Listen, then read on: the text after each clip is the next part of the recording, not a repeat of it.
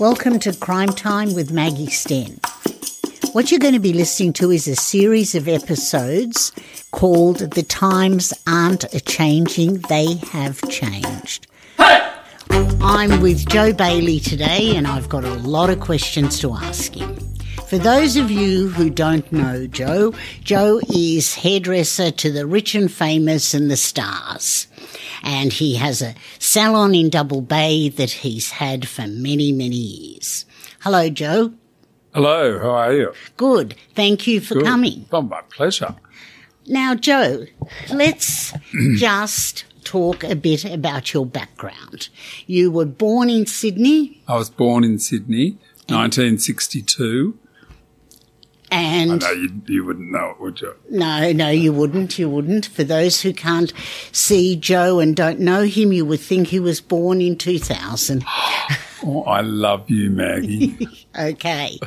Um, so you were born in 1962 and where did you live? At the time, we lived in Earlwood, and funnily enough, I was driving through Earlwood yesterday. I just happened to be, and well, I just I got drove past our old house and the school I went to, Clempton Park Public, and yeah, it's amazing to go back and have a look at where you very first started. And now you had brothers and sisters? Two elder sisters and a younger brother. Right. So you're number three in the picture. I'm number three, middle child syndrome. Right. And what did your father do for a living? He worked at Nabisco Biscuits, which is a which was a grocery firm in those days. Obviously, they made biscuits and cereals and things. He only had one job his whole life, so he started there when he was, I don't know, seventeen or eighteen. Because my grandfather, well, little known fact, they're both Joseph Baileys as well. My grandfather and my father. So I'm Just as an aside for younger people, that's not wasn't an uncommon thing for families to do. no, To call each other after each other. No, uh, and to go into each other's profession Yes, as well. Like yes. Dad followed my grandfather. I think they had aspirations of me going there too.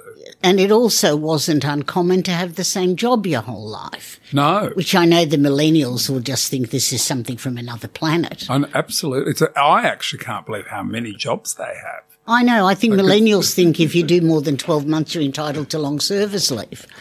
That's when they go and give the uh, prospective new job person they hold the interview. To see That's if they're- right. That's They're right. good enough for them. That's right. And I will do you a favor and work for you. And I want you to pay me a lot of money for doing very little. Yes, okay. So back to the good old days. Yeah. You then, you said you went to Clempton Park Public School. Then I believe you went to James Roos Agricultural. I did, which I noticed today topped the state again for the 27th consecutive year. Exactly. For those people who don't know, James Roos Agricultural School is a selective school and one must be very bright to even make the grade to go there. And Then there was me. no. no. No, no, no, no, no. Let's put it another way. There was you, but you are probably the only hairdresser to graduate from there. I'd say so. Okay. Most of them are sort of doctors and neuroscientists. Right. Uh, well, don't any of them have anything to do with agriculture? No, strange. I mean, some do, but strangely, most of them, yeah, go into sort of high levels of not agriculture. Right. I don't even know that it is as agricultural as it was. I mean, it's still called that, but when I was there, it was it was like a prerequisite that you did. Back in those days, you did units. You had to do five units out of twelve of Right. agriculture, which is quite a lot. Yeah, it is. almost fifty percent. Yeah. I don't think you have to do that anymore. Yeah. Is that where your love of horses came from? No, the love of horses came before, but I, when we, when I, we lived kind of close to the school and I, when we drove past, there were horses in the paddocks at the school. So I thought, I'm going there. Really? Yeah. and is that what made you apply for it? Yeah. Okay. And the fear of going to the local public school, that was scary enough. So Right. And what was that school? it was called Cumberland High School. Right. And wasn't that much good. No, that was, Okay. So you go to James Roos Agricultural Selective School. What did you want to be? I had absolutely no idea uh, right up until I was doing my HSC. I still had no idea. My um, my father had a few ideas. And what were his ideas? His ideas were number one that I would join Nabisco Yes. and work for him, Yeah, and that was going to be a cold day in hell. right. Um, number two, I would be a bank manager, but I can barely do any sort of math, so that was not going to work. right. But, but as I a bank did- manager, wouldn't you have to start as a teller? Yeah. Well, no, I think there was like a trainee managership thing you could, it was sort of like a, I don't know, like an internship where you got, you got hired as a trainee manager rather than as a teller. Right. Yeah. So I went for that interview. Dad took me to that. And I also went to, So when you went to that interview, what happened? Did he take you to it? Hmm. Okay, so what happened? to make sure I went. Did he go into the interview too? No, but he waited in the car at the door. um, they had all these. They had somebody at the front. I'll never forget it. They had somebody at the front of the room. We were all sitting in rows, like in an exam, Yeah. and they were yelling out numbers. And then they'd say flick. So you had to write down the numbers, then flick the page, write down the numbers. Then they'd there was sort of like a sequence of numbers, and you had to like keep up. Right. And I was, you know, twenty pages behind, and seven hundred numbers behind. So did, That didn't go down so well with the Commonwealth Bank. right. What did you My say? my father's best friend was was a bank manager, so that's how I think I got that interview. Next stop was Woolworths Right. to become a trainee manager of that. Did he take you to that too? Yeah. What happened there? They showed a film about um, you know what trainee managers could expect, and it was sort of people in the dog's food aisle packing shelves and people taking big crates of tomatoes off trucks with big smiles on their face. And after they showed the 10 minute video or probably film back in those, they said anybody who doesn't want to proceed can leave now. And I, I was the one and only one that got up. and left. What did your father say? I said, that's over. And I got back to the car. He said, how come you're the only one come, that's, that's come out? And I said, because I'm the only one they didn't offer a job to really? What did he say? get in the car. I gather you had a great relationship with your dad. Very close. Right. okay. Was university on the cards? Well, I did, I did, I did get accepted to university, but there was no way. I hated school, so I, and I saw university as like an you know extension of school. So I made a deal with my father, who seemed to be very involved in, in all of this, Yeah. Well, what was the deal? that I that if by the time the university um, started the next year, if I didn't have an apprenticeship, he wanted me to have a trade. right. So he was thinking bricklaying, Yes, I'm sure you know, he was. chippy. plumber. plumber. Yes. So he's thinking to himself, he'll never get one of those jobs. So, so I I found the job, you know, as an apprentice hairdresser. How did you find that? I, job? I just found it in the Sydney Morning Herald. I was looking in the paper, not for a hairdressing job. I was just looking for a job, like a- a- an apprenticeship. Can I stop you there for those younger listeners? The Sydney Morning Herald is where you went to to get a job. Yeah, there was no there was, Seek. There was no Seek. There was no Instagram. There was no Facebook. You had to go to the Sydney Morning Herald, and that's where you look for a job, it is. It was 1980. right? So, in 1980, you found this. What section was it in? Oh, positions vacant. Right. But it was under Y for young person wanted. So I was just looking for anything, you know, I wasn't looking under H for hairdresser. But when I, when I said young person required for busy double bay salon, first of all, my first thought was where's double bay? Right. Never heard of it. Yes. Did you look it up? yeah. And I had to Did get you- like a bus, two trains and a, and walk down from Edgecliffe. It took me about six o'clock in the morning to be there by, by the nine o'clock interview. Did you ask your dad where Double Bay? no, I didn't tell him. Would he have known where Double Bay was? Yeah, he would have known where it was. Not that he hung out there much, but he would have he would have known.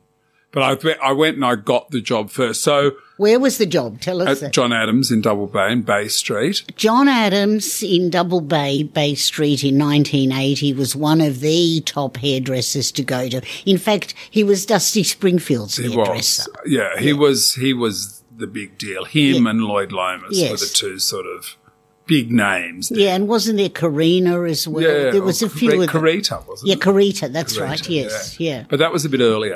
Okay. And I think um, there was a guy in Rose Bay, Zenon. That's right. He was the big deal. That's Zenon and Amelia. Amelia, that's Yes, it. Yes. yeah, yeah. And then, yeah. So when I got the job, and that was three days before my last HSC exam, Right. so I just thought, right, I don't have to do this anymore. I've got a job. So did you pass the HSC? Well, I passed it. Yeah, I did. But like most, pe- it was out of 500 in those days. Most people at James Roos got 495 and above. Yes. And I got like 395. Which is still there was pretty a gap good. between 495 and me. There's no one in between. Yeah, which still, I could have still been a teacher or a, Yeah. there were, you know, I could have done arts or yeah, you could have. I could have done, you know, quite, yeah, other schools that was, would have been a good mark. yeah, it would have. it Yeah. would have. So, yeah. So what did your dad say when you told him he had a job? He went off his brain. Well, tell us. Well, he, well, he threw an orange at me, I think, and hit me in the face. 'Cause He, he was peeling one. I told him, Right. and then he said, "Am I allowed to swear on here? Yes, of course you are. Oh, am I? Am I allowed to f word? Yes. Okay." He said, "No, fucking son of mine's going to be a fucking hairdresser."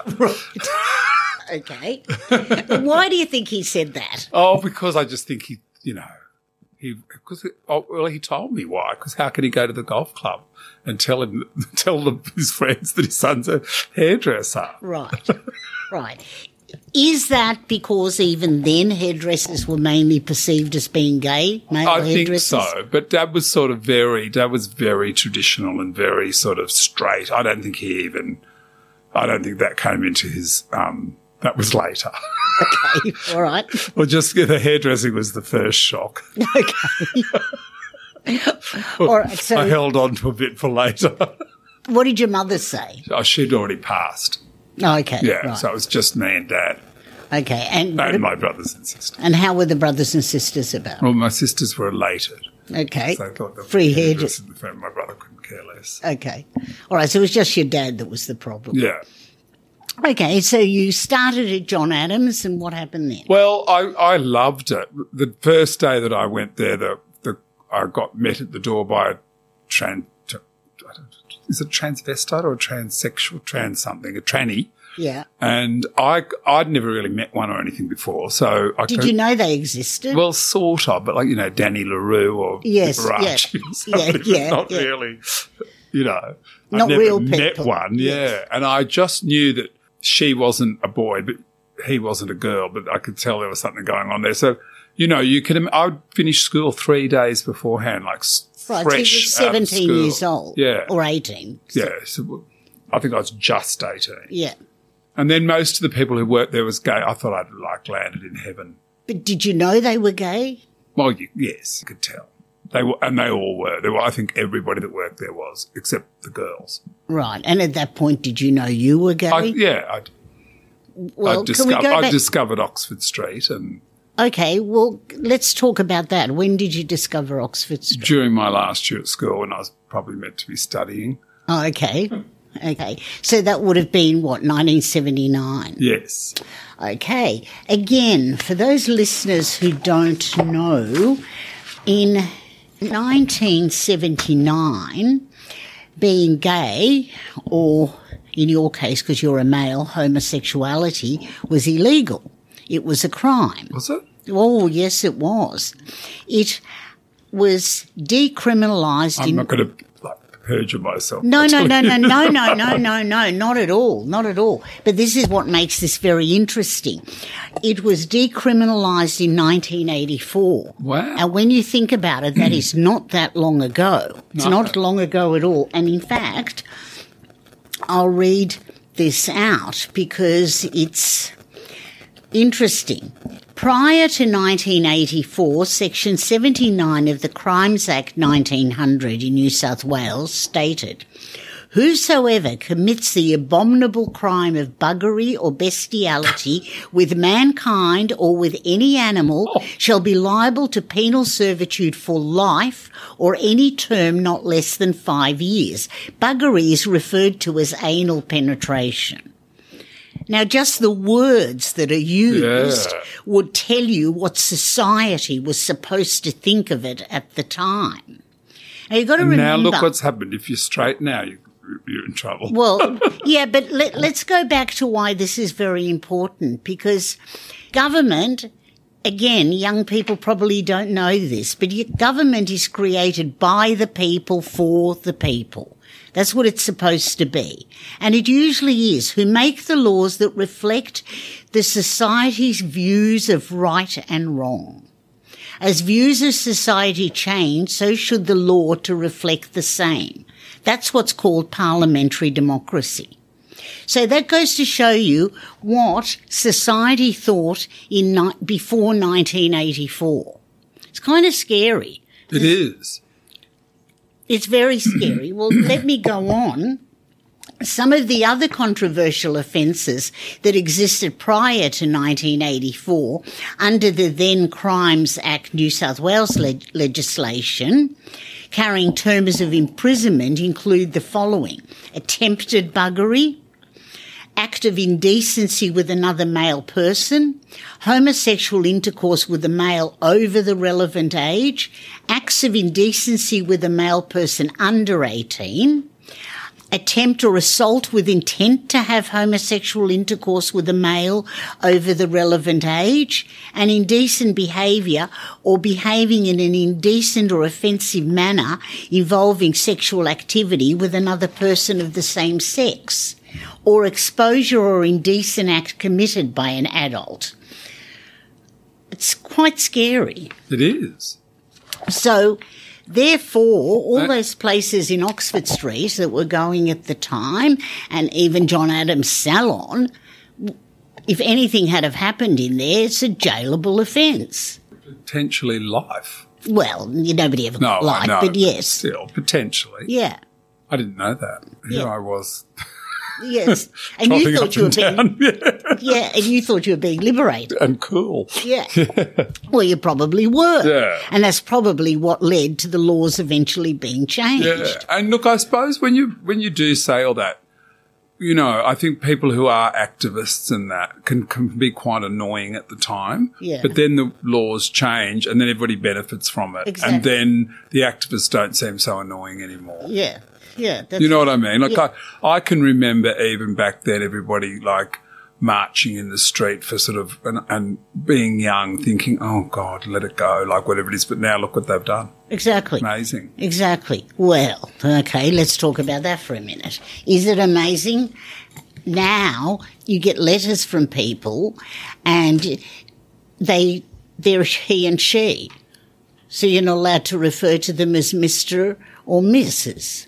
But you are allowed. It's not law, is it? It's just that's just what they want. Well, yes, but they're trying to pass Yes. that as a law. And also that girl who recently got jailed for chaining herself to the harbour bridge or something. Yes. I mean, see, that seems extreme now, and Yeah. it seems like an absolute nuisance and a you know a pest. Yeah. To to chain yourself to the harbour bridge. Maybe one day we'll be looking at back at that and you know and thinking, thank God she did it because. We're all driving electric cars now, and you know I don't know where what Yeah. her end goal is, but do you know what I mean? Yeah, I like mean, yeah, it yeah. does seem It does. extreme for her to chain herself and stop everybody from getting to work or to the hospital or wherever they have to go. But maybe there's a, there is an end game. Yeah, but well, let's talk, let's stick to sexuality because oh, I was going to touch on this later, but haven't we gone a full circle? We've gone from criminalizing um, sexuality or homosexuality. Now we've gone, they are trying to make it that kids can change their sex. They should be allowed to do that. What's your view of Oh, that? I think that I think that children shouldn't be allowed to make any major decisions, but certainly not about mutilating their body. You know, like that, I think that is a decision for an adult. And I don't see what the hurry is. Like, I don't see why you would want to have, are you talking about having like yes, yeah, a sex yeah. change. Yes, yes, yeah. before you're 16. Yes. Or even puberty blockers. I think that's where they start. I think when you're a little tiny four or five year old and you say, Mummy, I want to be a boy or Mummy, Yes. I want to be a girl, then they take you to a psychologist and then everybody believes you, Yes, yes. you know. And then the next minute you're on puberty blockers, which sort of um, does all sorts of things to your organs and I think and stops you being able to have maybe reproduce one day if you did decide that, that wasn't what you want to do. And I just think it's I think it's a decision for an adult. And even then I think it's a it's a huge decision. It's not something to take lightly. I agree with you. I, I definitely agree with you. And that's not to say that I don't I don't have hundred percent compassion for them and and all that sort of thing. Um, but I, s- I think it's I think it's an adult's decision. I don't think it's something that a four, five, six, or even eighteen year old or seven, 16 year old should be deciding because it's so far final, isn't it? It is. It's very final. It's very final. It's, it's good that you brought up the little kids because in my day, definitely, and s- de- definitely still in your day, if you went to a preschool and you were at that preschool and you dirtied your clothes, the preschool would have dressed you in boys' clothes and it would have dressed me in girls' clothes. They wouldn't have dreamt of putting a dress on you. Whereas now, people go and pick up their little boys and they're in dresses. Some people think Because this is- they what to shame them, or is no, no, no. It's because that's all they had, or No, it's because it's supposed to be the same. There's no difference. Now, I've had clients who were very conservative, ethnic group conservative, who have gone to pick up their little boy and he's dressed in a dress and got nail polish on, and these people have gone bananas. Yeah, I don't think that's right. I don't think it's right either, but this is the way it's heading now. Now, that's the norm. Also, and I think this is sort of somehow connected, if, um, you know, well, i- if we just talk, I know everyone's talking about Brittany Higgins and that whole thing. Yes. But like, if you're a straight guy, you, you your, your kind of rights are so much less really, Yes. aren't they? Because, because everybody's about, you have to listen to the, to the person Yeah. that's raped. You have to believe her. I mean, Yes. I'm not. sa- I'm not commenting on that Yes, particular yeah. case. I'm just saying, in general, why do we have to believe Yeah, the victim. the victim all Yeah. the time? Shouldn't there be Because a it's process, and then we believe whoever comes? exactly. But that, but you know, I, he- I've heard so many people say we have to sit the women down, we have to listen to them, and we have to believe them. Yes, I know. And in my view, it's wrong. And my view is it's setting back the women's movement. Mm. Years. I think people like Amber Hearst, people like Brittany Higgins have really set back the women's movement. Yeah, I do too. You know, And it is somehow connected because we're talking about, you know, transgenderism. yeah, and and what it was like to, and how it was illegal to be gay when I was young, and now it's done the complete flip where straight men seem to be the, Yeah. the target yeah. now. Oh, Well, we'll get to that. We'll get to okay. the new consent laws. Yeah. But okay, that's what's interesting. When did you first discover you were gay? I think I sort of discovered when I was sort of fourteen, but I didn't really like I didn't act on it or anything. And I had girlfriends. I had girlfriends until I was about sixteen or seventeen, and then. I don't really remember really. I just, it was, it seemed very natural. It just seemed like, you know, no big deal. Okay. except that I was terrified that my father would Was it ever discussed with him? never, Never. never. Did he ever acknowledge it? Well, I eventually told him. Well, I didn't tell him. I told his wife, his new wife, because I got along quite well with her, and she was sort of a soft touch. So I thought I'll tell her. she can tell him. How old were you then? I, I was thirty, I think. 30. Yeah. but I will say that during, from the time I was 20 to 30, I had boyfriends and I lived in the same house as them, with Yes. them. And he came over to the house Right. and had dinner and all that and saw that there was one bedroom and it never occurred to him. Are you sure? I'm or- positive because when he finally, when I told my stepmother eventually, and she told him, he went psychotic and said, you know, don't worry, we'll find a priest or we'll find a, um, what is that, a psychiatrist? Someone will fix you. He said, okay. and I said, I told her I don't want to be fixed. And he said, no, and he said, don't tell anybody. I said, Dad, you're the only one that doesn't know. Was he serious? Yes. I'll tell you a very funny story about him. Uh, Look, once again, for people who, who are younger, but right back in the day, you'll remember this, but I did a, t- a television commercial for Sunsilk. Yes. Do you yes. remember it? Yeah, it was, and it had very high reach. It was, it was a very visible, very big campaign. They put a lot of money into it, and it was shown on re- repeat. And at the end of it, I said, "It's okay," but a lot of people thought I said, "I'm gay," Right. But I right. didn't. Yeah, I do remember that. Yeah, but it was quite contentious about Yeah. what I said at the end. So when my father saw, of course, he thought I said I'm gay, and he did. Why would you say that to the world on television? Anyhow, he was the president of the golf club at this stage, and he had Which golf club? I don't know where where the one closest to where he lived, and in suburbia. right.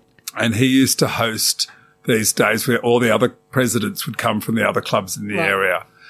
They all had to wear a name badge. Yeah. And I'd just done the commercial. So dad's got Joe Bailey on Right. and the, and the guy from the, the club Did around you the spell it corner. the same?